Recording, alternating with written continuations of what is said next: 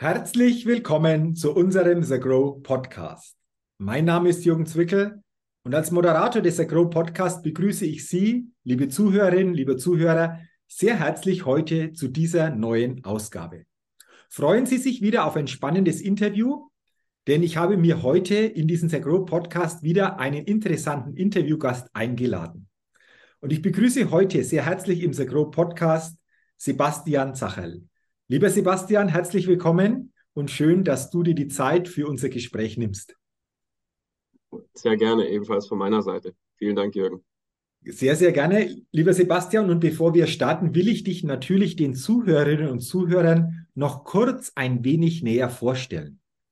Sebastian Zacherl ist Geschäftsführer der Intec Digital Solutions GmbH und es geht im weitesten Sinne darum, eine Instandhaltungssoftware nach außen zu bringen. Wie das dann konkret aussieht, was es da alles gibt, darüber wollen wir uns natürlich in diesem Gespräch näher austauschen. Doch bevor wir das tun, lieber Sebastian, wartet auch auf dich die Get-to-Know-Fragerunde. Fünf Fragen an dich und wenn du soweit bist, lass uns gerne mit Frage Nummer eins starten. Alles klar, wunderbar, ich bin soweit. Frage Nummer eins, Frühaufsteher oder Nachteule? Ich würde sagen, ich bin eher eine Nachteule. Okay, du bist eher eine Nachteule. Dann äh, stellt sich mir die Frage, wie lang gehen denn dann so deine Tage?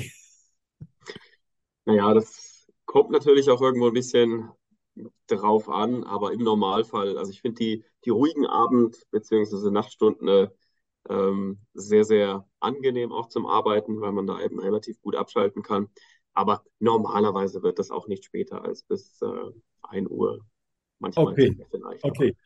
Das ist so spannend, dass du sagst, normalerweise wird es nicht später wie bis um 1 Uhr. Für manche wird es klingen wie, boah, 1 Uhr, das ist dann doch schon eine, eine sehr äh, fortgeschrittene Zeit. Aber du sagst, Mensch, du hast da die gewisse Ruhe, du hast auch ein Stück weit sicherlich nicht mehr so dieses Tagesgeschäft, was dann natürlich ja. mit hineinspielt. Und das hat natürlich dann auch spät am Abend einfach seine Vorteile.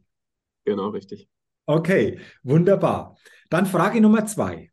Was ist dein Geheimtipp, um auf neue Ideen zu kommen? Ja, also abgesehen natürlich von den ganzen Klassikern wie Mindmaps und äh, irgendwelches Brainstorming auf äh, alles zu Papier zu bringen. Also was für mich tatsächlich inspirierend ist für neue Ideen und um einfach auch mal ja in Ruhe nachdenken zu können, sind tatsächlich längere Autofahrten. Okay, das gab es als Antwort sehr selten. Ich glaube so noch gar nicht. Aber ja. längere Autofahrten, äh, wie, wie zeigt sich das bei dir dann auch gedanklich, dass da wirklich Ideen auch entstehen? Ja, also bei mir, ja, das ist halt als äh, Geschäftsführer oder früher im äh, Bereich Vertrieb. Da hat man natürlich des Öfteren mal zwei, drei, vier, 500 Kilometer einfach und dann wieder zurück für irgendwelche Interessenten oder Kundenbesuche. Und da ist einfach viel Zeit und natürlich kann man die gut verwenden. Einerseits, um irgendwelchen aufbauenden oder bildenden, weiterbildenden Content äh, zu hören, aber eben auf der gleichen, ja, auf der gleichen Ebene auch dann tatsächlich ähm, einfach nachzudenken über diese Dinge und verschiedene Probleme einfach nochmal zu reflektieren, weil da hat man typischerweise nicht das, äh, das Handy, das andauernd klingelt und auch äh, man kann schlecht E-Mails lesen während dieser Zeit. Und äh, das heißt, ja, und im Normalfall kann ich da relativ gut nachdenken. Also da ist die, die Autobahn äh, mein Freund. Okay, kannst du dich noch erinnern, so an deine letzte Autofahrt, ähm, in der so eine gute Idee entstanden ist? Hast du das noch irgendwo präsent? ähm, ich glaube, das war ja, ich denke, das müsste am Dienstag gewesen sein wahrscheinlich. Ne? Da war ich in, da war ich in Österreich, ähm, auch wieder bei einem Interessenten ähm, zur Präsentation und da ging es dann einfach um zwei, drei Firmen internas, ähm, wie wir das am besten strukturieren und äh, wie wir, also wir haben vor kurzem zum Beispiel Anfang äh, 2022 den asiatischen Markt geöffnet. Und da ging es dann einfach um zwei, drei Punkte die wir damals besprochen hatten, noch nicht ganz fertig waren. Und da hat man einfach schön Ruhe, Zeit, kann drüber nachdenken und äh, ja, oftmals kommt da die eine oder andere Idee dann dabei dann raus. Wunderbar. Also haben wir das auch gut geklärt und äh, durchaus so eine Inspiration, einfach mal auch zukünftig vielleicht für die eine oder andere Zuhörerin, den einen oder anderen Zuhörer auch solche Autofahrten mal unter diesem Gesichtspunkt zu sehen oder auch hier gute Ideen entstehen zu lassen. Natürlich das, nicht unter Vernachlässigung äh, der Achtsamkeit beim Autofahren. Das wollen wir auf jeden Fall natürlich hier nochmal angesprochen haben. Absolut. Wichtiger Punkt. Dann Frage Nummer drei in dieser Get to Know Fragerunde. Wenn du eine Sache in Deutschland ändern könntest, was wäre das? ähm, also es gibt eine Sache, die ich tatsächlich etwas äh, störend finde. Ähm, vor allem, da ich auch viel unterwegs bin. Ne? Ich bin auch mit äh, einer Italienerin verheiratet. Das heißt, da geht es auch öfter mal in, äh, in diese Richtung. Und gefühlt in allen Nachbarländern rund um Deutschland, und wir haben davon sehr viele, ähm, zahlt man als Autofahrer für die Benutzung der entsprechenden Strecke. Ähm, wir reden hier von Maut. Also das ist meiner Meinung nach ein Dorn im Auge und ein absoluter Missstand, der es ist mir unerklärlich, warum das immer noch nicht behoben ist. Ähm, also wirklich, e egal wo man hinfährt, wir zahlen. Und egal wer zu uns kommt, äh, wir zahlen auch. Mhm. Aber, aber, der, die anderen Autofahrer, wir zahlen natürlich durch unsere Steuern, aber die anderen zahlen eben dann nicht. Und ich wäre hier sehr, sehr gerne bereit, auch, also ich finde das italienische oder zum Beispiel auch äh, spanisch oder französische Mautsystem schrecklich. Mhm. Ne? Also immer Schranke rauf, runter, rein, raus für die nächsten 20, 50 Kilometer. Aber so ein Schweizer oder österreichisches System mit einem ganz einfachen, also die Österreicher würden sagen Pickerl. Mhm. Ähm, und das würde ich auch gerne dafür zahlen. Also lieben okay. gerne. Okay. Das ist ein interessantes Thema. Es ist irgendwo ein bisschen so, zumindest aus meiner Wahrnehmung, so die, die letzte Zeit aus der Öffentlichkeit verschwunden, gar nicht mehr so viel darüber berichtet worden. Aber denke ich, jeder kann das für sich jetzt irgendwo wieder nachvollziehen. Und ich denke gerade daran, ähm, Österreich, Italien, du sagst es, oder auch in anderen Ländern, du zahlst, wenn du einfach mhm. auch hier bestimmte Streckenautobahnen benutzt. Nur bei uns ist es irgendwie, warum auch immer noch nicht so umgesetzt worden. Aber interessantes Thema, darüber auch mal wieder nachzudenken, weil wie gesagt, irgendwo ist aus der öffentlichen Diskussion so die letzte Zeit ein bisschen verschwunden, weil überlagert von anderen Themen. Aber bin mal gespannt, ob sich das irgendwann wiederfindet und dieses Thema irgendwann wieder auch mal so stark im Mittelpunkt äh, gestellt wird, um hier vielleicht auch mal zukünftig eine Lösung zu finden. Also mhm. interessantes ja. Thema. Okay. Dann Frage Nummer vier. Welches Startup hat dich kürzlich begeistert? Ähm, also man muss auch sagen, jetzt vor The Grow war ich nicht äh, zu sehr in den Bereich Startup ähm, involviert. Ähm, aber es gibt ein Startup, das mich tatsächlich jetzt schon des Öfteren immer wieder, äh, ich sag zumindest mal am Rande begleitet und äh, ich müsste mir mal die Zeit nehmen und das äh, noch mehr investigieren, würde ich jetzt mal sagen. Also das wäre Iomatic. Mhm. Ähm, die machen ja auch was im Bereich vorausschauende Instandhaltung, also zu eng im Englischen würde man sagen Predictive Maintenance. Mhm. Das ist so ein ganz spannendes Thema, dass man letzten Endes ähm, den Ausfall einer Maschine am, im besten Fall irgendwo vorhersagen kann, beziehungsweise dann ähm, vor diesem Event eingreifen kann, um eine entsprechende Wartung, Inspektion durchzuführen, damit es nicht zum Stillstand kommt. Mhm, mhm. Das ist ein ganz spannendes Thema und ich hatte die mal auf einer Messe gesehen, ähm, auf einer Instandhaltungsmesse. Ich glaube, das müsste in Dortmund, wenn mich nicht alles täuscht, gewesen sein, auf der Maintenance. Und ähm, ja, seitdem folge ich denen auf ähm, LinkedIn, in den sozialen Medien. Und ähm, die scheinen sich da recht gut zu entwickeln. Und ich freue mich schon mal auf einer der nächsten Messen, da nochmal etwas tiefer einzusteigen und ähm, ja, vielleicht den einen oder anderen Anknüpfungspunkt oder vielleicht sogar ein Pilotprojekt zu starten mit einem unserer Kunden. Okay, Iomatic. Wieder ein Startup, das es hier als Antwort noch nicht gegeben hat. Also es ist eine Premiere wieder. Es ist immer wieder erstaunlich, wie viele verschiedenste Startups es hier gibt, die ein Stück weit themenmäßig äh, einfach auch hier bestimmte Punkte aufgreifen. Und auch hier äh, mal danke für deine Antwort, weil auch das wieder eine Möglichkeit ist, natürlich auch, wen es interessiert, das mal näher zu verfolgen. Mhm. Und dann sind wir schon bei der letzten Frage in dieser Get-to-Know-Fragerunde, lieber Sebastian, und die lautet, auf welche Innovation könntest du selbst niemals verzichten? Also ich denke, das ist heute absolut selbstverständlich, aber ohne diese Innovation ähm, oder Erfindung gäbe es unser gesamtes Business eigentlich nicht und würde auch ähm, alles nicht funktionieren. Und das ist in letzter Instanz das Internet. Ähm, ganz klar, äh, wir sind ein, ein Softwarehersteller, wir sind in der Cloud, wir sind im, im Browser und ähm, ohne das Internet gäbe es das Ganze nicht. Äh, wir haben natürlich auch digital verteilte Teams. Ähm, das heißt, wir sitzen nicht alle im gleichen Büro, um eben auch näher an unseren Kunden dran zu sein, selbstverständlich. Wir haben auch ähm, äh, unser Entwicklungsteam zum Beispiel, das sitzt seit 20 Jahren ganz erfolgreich in Indien. Und ähm, also ohne Internet würde da nichts laufen. Dementsprechend ist das, denke ich, das Internet. Wäre schwierig, wäre jetzt auch für uns jetzt schwierig, dieses, dieses Gespräch, dieses Interview aufzunehmen. Infolgedessen ist es, glaube ich, für uns alle einfach auch natürlich eine Innovation, die wir jeden Tag vielleicht schon gar nicht mehr bewusst einfach nutzen, aber die vieles natürlich auch ja. erleichtert.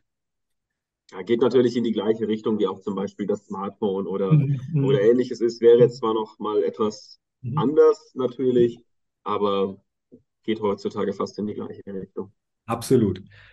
Dann sind wir durch mit diesen fünf Fragen. Herzlichen Dank für deine Antworten. Sehr, sehr spannend. Und Jetzt wollen wir natürlich, lieber Sebastian, auch auf dein Thema mal noch stärker eingehen. Du hast es gerade schon angesprochen. Ihr seid Softwarehersteller, Instandhaltungssoftware für die moderne Instandhaltung. So steht es auf eurer Website, gleich auf der Startseite. Mhm. Was mich jetzt mal interessiert, wie ist es dazu gekommen? Also wie sieht denn der Weg dahin aus oder wie bist du darauf gekommen? Willst du uns da einfach mal noch mitnehmen auf den Weg in der Vergangenheit? Ähm, wie das denn so entstanden ist, das Ganze. Mhm, sehr gerne. Ähm, zwei verschiedene, ähm, ja, zwei verschiedene Entstehungen sozusagen. Also auf der einen Seite Intec als Firma an sich gibt es schon seit 30 Jahren, also seit 89. Äh, gibt es schon eine ganze Weile. Damals war ich noch nicht mit von der Partie. Selbstverständlich. Hätte mich jetzt gewundert, ja, genau. Genau, da fehlt mir noch das ein oder andere Jährchen. Ähm, genau, aber also jetzt vielleicht erstmal von Intec-Seite äh, beleuchtet und dann von meiner Seite. Ähm, also von Intec, wie gesagt, es gibt uns seit über 30 Jahren. Fokus lag auch damals schon ähm, auf der industriellen Instandhaltung. Also das bedeutet, so klassische Kunden von uns, äh, es ist jedweder produzierende Betrieb mit mhm. vielen Maschinen.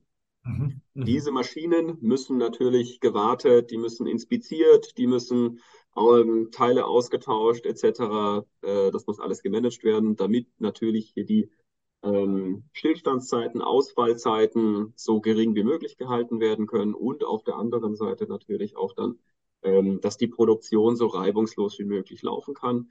Und ähm, ja, dieser gesamte Prozess, also beispielhaft, Kunden hier sind von uns auch aus der Anfangszeit damals zum Beispiel ein Daimler, also Mercedes oder auch ein MAN, äh, die auch heute noch zu unseren äh, größten Kunden gehören. Ähm, also ein paar andere Firmen, die dann später noch dazugekommen sind, die man jetzt auch namhaft kennt, wären zum Beispiel ein Electrolux oder auch ein Kodak. Mhm. Ähm, genau, aber hierzu dann vielleicht mehr noch etwas ähm, später. Mhm. Genau, also so hat das Ganze begonnen und ab 1995 gab es dann die erste komplett eigenständige ähm, Instandhaltungsplanungssoftware. Und da sind dann eben die ersten Kunden wirklich auch aufgesprungen. Äh, wir sind gewachsen und äh, haben natürlich an Funktionstiefe zugenommen, etc. etc. Haben aber dann, und was für uns wirklich wichtig war, sind zwei Dinge. Also einmal ähm, auf der einen Seite ähm, die Software muss einfach zu verwenden sein. Das heißt, der Mitarbeiter, der den Schraubenschlüssel in der Hand hat, der Mechaniker und der die Maschine repariert, der muss die Software verwenden können. Der muss seine Stunden registrieren, der muss verbrauchte Teile, jetzt die Dichtung, die er ausgetauscht hat zum Beispiel oder was es auch immer war, der, der, der Zahnriemen oder ähnliches, die muss der natürlich hier gut und einfach im System registrieren können. Dafür muss die Software sehr einfach gestrickt sein und anpassbar sein an die Bedürfnisse des entsprechenden Kunden und des entsprechenden Mitarbeiters. Also einfach und flexibel. Flexibel auch dahingehend ähm, in Bezug auf die entsprechenden Prozesse, die wir bei den ähm, Kunden ebenso gerne abbilden möchten. Mhm. Ja, und wir hatten dann irgendwann mal die Herausforderung, das war so 2010, 2011, dass wir gesehen haben, dass wir im Bereich Flexibilität noch Luft nach oben haben. Und wir haben uns dann daran gemacht und ähm, nicht nur unsere eigene Software, die es ja vorher schon gab, sondern wir haben auch unseren eigenen Entwicklungsframework geschrieben. Also das heißt, es könnte, ist das wie eine Entwicklungsplattform. Das ist ähm, ja eine Plattform, auf der man äh, letzten Endes direkt Software schreiben kann. Kann man sich so vorstellen, wenn man ein Buch schreiben möchte, dann brauche ich entweder Word oder im klassischen Sinne brauche ich entweder ein Buch mit den entsprechenden Seiten und dann muss ich das füllen. Ohne wird das schwierig. Dann kann ich das beste Buch nicht irgendwo schreiben. Äh, und auf der gleichen Art und Weise ist eben so eine Softwareplattform wichtig, um Software schreiben zu können. Und dann ist eben 50 Prozent der Arbeit im Prinzip schon erledigt, weil der ganze Baukasten und der, der Rahmen, ja, deswegen Framework, na, das ist ja der Rahmen auf Deutsch, ähm, eben tatsächlich schon da ist. Mhm. Und so gesehen machen wir als Intec Digital Solutions nicht nur Instandhaltungssoftware, sondern wir machen auch, aber im meisten Fall nur für Bestandskunden, ähm, Individualsoftwareprogrammierung. Also wenn jetzt da ein Kunde zum Beispiel ein äh, CRM-System benötigt, dann haben wir das auch schon für den realisiert, eben auf unserer Plattform. Mhm. Beziehungsweise ähm, die Programmierung von Robotern in einem Hochregallager, die dann entsprechend Teile entnehmen und die Anbindung davon dann zum Beispiel an das Instandhaltungs- oder Lagersystem. Auch sowas machen wir. Okay. Mhm. Genau. Das hat ähm, 2015 und 16, da haben wir dann auch tatsächlich für diese Innovation jeweils einen Preis bekommen. Ähm, genau. Und langsam kommen wir dahin, wo ich mit ins Spiel gekommen bin. Ähm, und zwar ist der ehemalige Gründer ähm, 2020 aus dem Unternehmen ausgeschieden. Und ähm, ein Geschäftspartner und ich, wir haben die Intec als äh, solche übernommen und seitdem ist eben auch dann der Fokus ähm, mehr auf, ähm, ja, ich sag mal, noch mehr auf die Neukundengewinnung, auf die Expansion und auch auf die internationale Expansion gerichtet. Zum Beispiel mit ähm, die, ab 2022 eben dann äh, die Gründung von äh, Intec Asien äh, mit Sitz in Malaysia, äh, beziehungsweise den Aufbau eines äh, internationalen Partnersystems, das die ganze Welt abdeckt. Mhm. Genau, und ich komme dazu, äh, zu diesem Ganzen, also vielleicht dann ganz kurz zu meinem Hintergrund. Ähm, also ich komme nicht aus der IT tatsächlich ursprünglich, sondern ich habe internationales Management studiert und ähm, bin aber nach dem Studium direkt gleich im Bereich Software gelandet und zwar im Bereich Instandhaltungssoftware, damals noch im Vertrieb. Ähm, und ähm, habe dann ein, die ein oder andere Zwischenstation gemacht, auch alles im Softwarebereich ähm, über ERP-Systeme, äh, auch Produktionsoptimierung beziehungsweise dann eben auch eine Zwischenstation im Bereich Merger and Acquisitions, auch wieder Software. Und da kam eben dieser Kontakt tatsächlich mit der Intec zustande. Das eine kommt zum anderen. Und ja, mein Geschäftspartner und ich, wir hatten da dann irgendwo mal eine verrückte Idee und äh, haben das Ganze dann umgesetzt. Okay, also eine, eine spannende Geschichte, vor allen Dingen auch, ähm, wie du gesagt hast, das weltweit einfach auch natürlich auszuweiten. Ähm, jetzt interessiert mich bei diesem Thema Software, Instandhaltungssoftware, aber grundsätzlich auch, wenn es um dieses Thema geht, wie wichtig ist da Innovation? Wir hatten das Thema schon mal. Also wie schnell oder ja, wird die Zeitspanne anders gefragt immer kürzer, um diese Software weiterzuentwickeln, anzupassen, weil vielleicht auch Rahmenbedingungen sich natürlich verändern. Wie, wie sieht denn dieser Aspekt aus, Sebastian? Hm, selbstverständlich. Ähm, also die Innovation ist natürlich ganz elementar wichtig und da gibt es verschiedene Gesichtspunkte. Also auf der einen Seite versuchen wir natürlich so nah wie möglich an unseren Kunden direkt dran zu sein. Also das ist typischerweise der Puls der Zeit. Ähm, das bedeutet dann zum Beispiel in der Praxis auch, dass wir ähm, User-Meetings, ne, also Anwendertreffen sozusagen haben, um eben dort wirklich auch abzugreifen, okay, passt das, was wir hier gerade auch entwickeln oder was unser Entwicklungsstand zu dem, was die Kunden wirklich benötigen. Und also viele Innovationen kommen tatsächlich durch unsere Kunden, sind kundengetriebene Innovationen, ähm, die wir dann natürlich auch entsprechend ähm, umsetzen. Wie gesagt, unser Entwicklungsteam äh, sitzt in Indien, Projektmanagement und alles sitzt natürlich hier auch in Deutschland. Ähm, das heißt, da hat man einfach eine ganz schöne Kombination. Wir haben hier ähm, den Vorteil, alles auf Deutsch in der Muttersprache direkt äh, kommunizieren zu können. Aber dann die Skalierbarkeit in, in, in Indien ist natürlich deutlich höher als äh, und schneller, als das eben hier auch ähm, möglich wäre. Natürlich auf der anderen Seite leben wir aber natürlich als Softwarehersteller auch davon, dass wir uns selbst und eigenständig hier zum Beispiel weiterentwickeln. Und da ist natürlich unser Entwicklungsleiter immer auch ganz vorne mit dabei und könnte natürlich jetzt auch hier nochmal ganz spannend werden, ähm, über The Grow zum Beispiel, wenn wir hier mit mehr Startups noch in Verbindung kommen, um ja, könnte auf der einen Seite neue Ideen zu bekommen oder auf der anderen Seite, um potenziell auch irgendwo neue ähm, Partnerschaften hier einzugehen.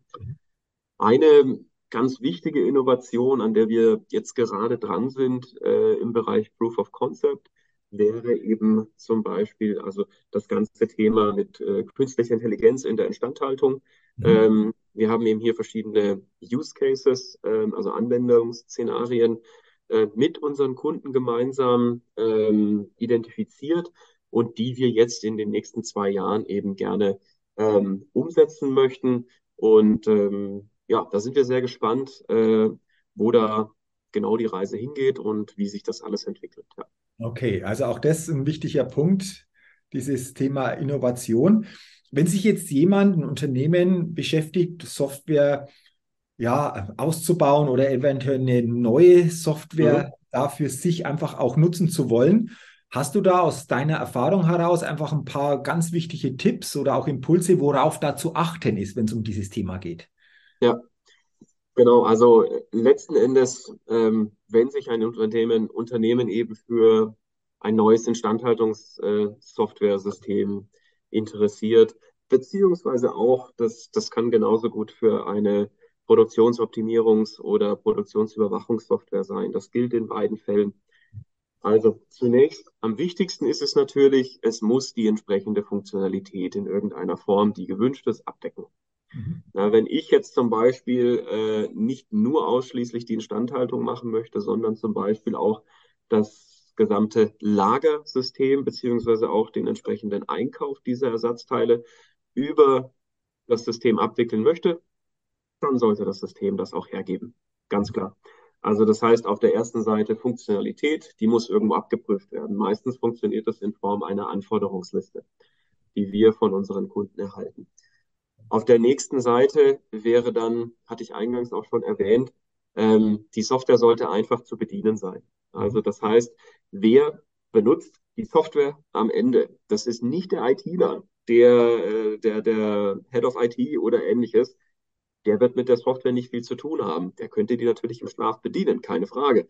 Aber die Software, und das garantieren wir eben, die muss so einfach sein, dass sie auch auf dem Shopfloor, so wie wir das nennen, also in der Produktion vom Produktionsmitarbeiter benutzt und leicht verwendet werden kann. Das wäre der zweite Punkt. Der dritte Punkt, den ich hier noch herausstellen möchte, ist ähm, die äh, Flexibilität in der Software.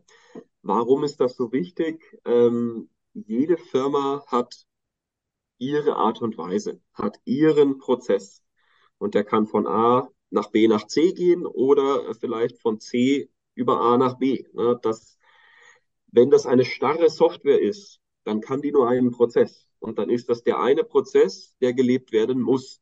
Und dann muss sich der Kunde verbiegen und vielleicht interne Prozesse ändern, die eigentlich sehr gut sind und die schon lange erprobt sind. Äh, und das möchten wir nicht. Also wir möchten uns, wir bieten natürlich unsere Expertise dem Kunden an, auch was Prozessberatung anbetrifft, etc.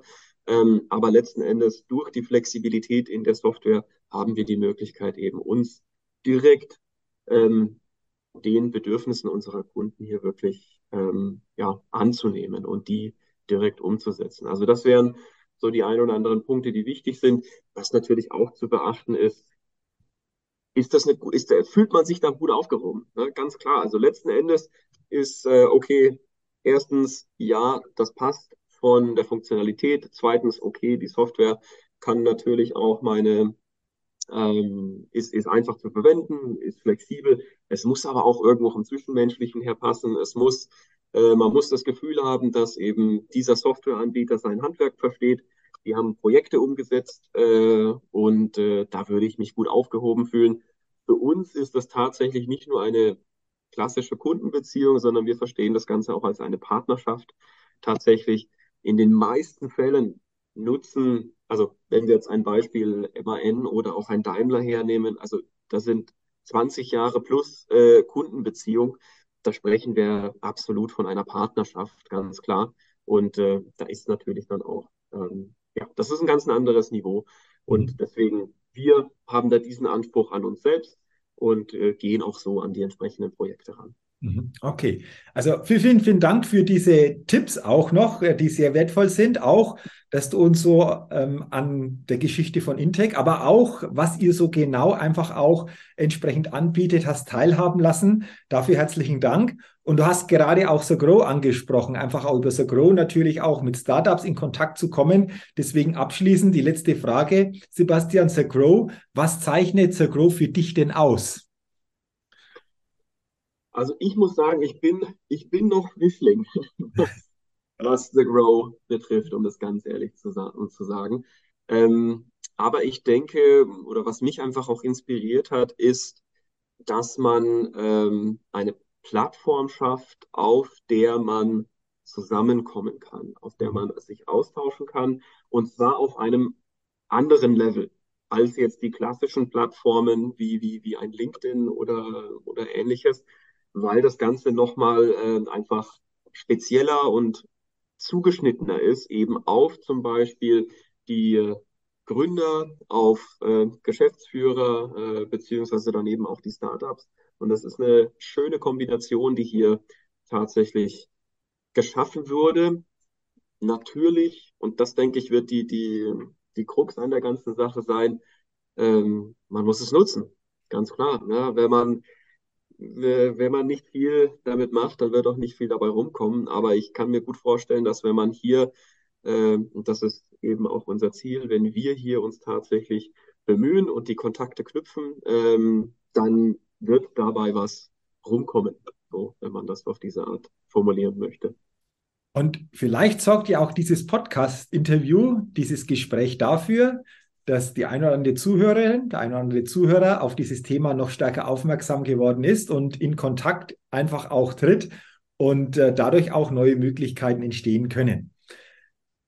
Genau, selbstverständlich. Wäre natürlich schön, würde mich freuen. Jederzeit. Genau, also das ist ja auch einfach auch eine gute, eine gute Möglichkeit, äh, die wir hier entsprechend auch haben. Und äh, du hast es ja hier, hier, heute wunderbar einfach auch dargestellt, wie das bei euch aussieht. Dafür sage ich nochmal herzlichen Dank für deine Gedanken, für den Weg, den wir so gemeinsam in diesem Gespräch miteinander gehen durften und wünsche dir natürlich persönlich, unternehmerisch weiterhin alles Gute und noch viele gute Begegnungen und viele tolle Erlebnisse im Sagro-Netzwerk. Vielen Dank, Jürgen. Danke auch für die Zeit, die du dir genommen hast und kann ich nur so auch an dich weitergeben. Vielen Dank. Sehr, sehr gerne, lieber Sebastian.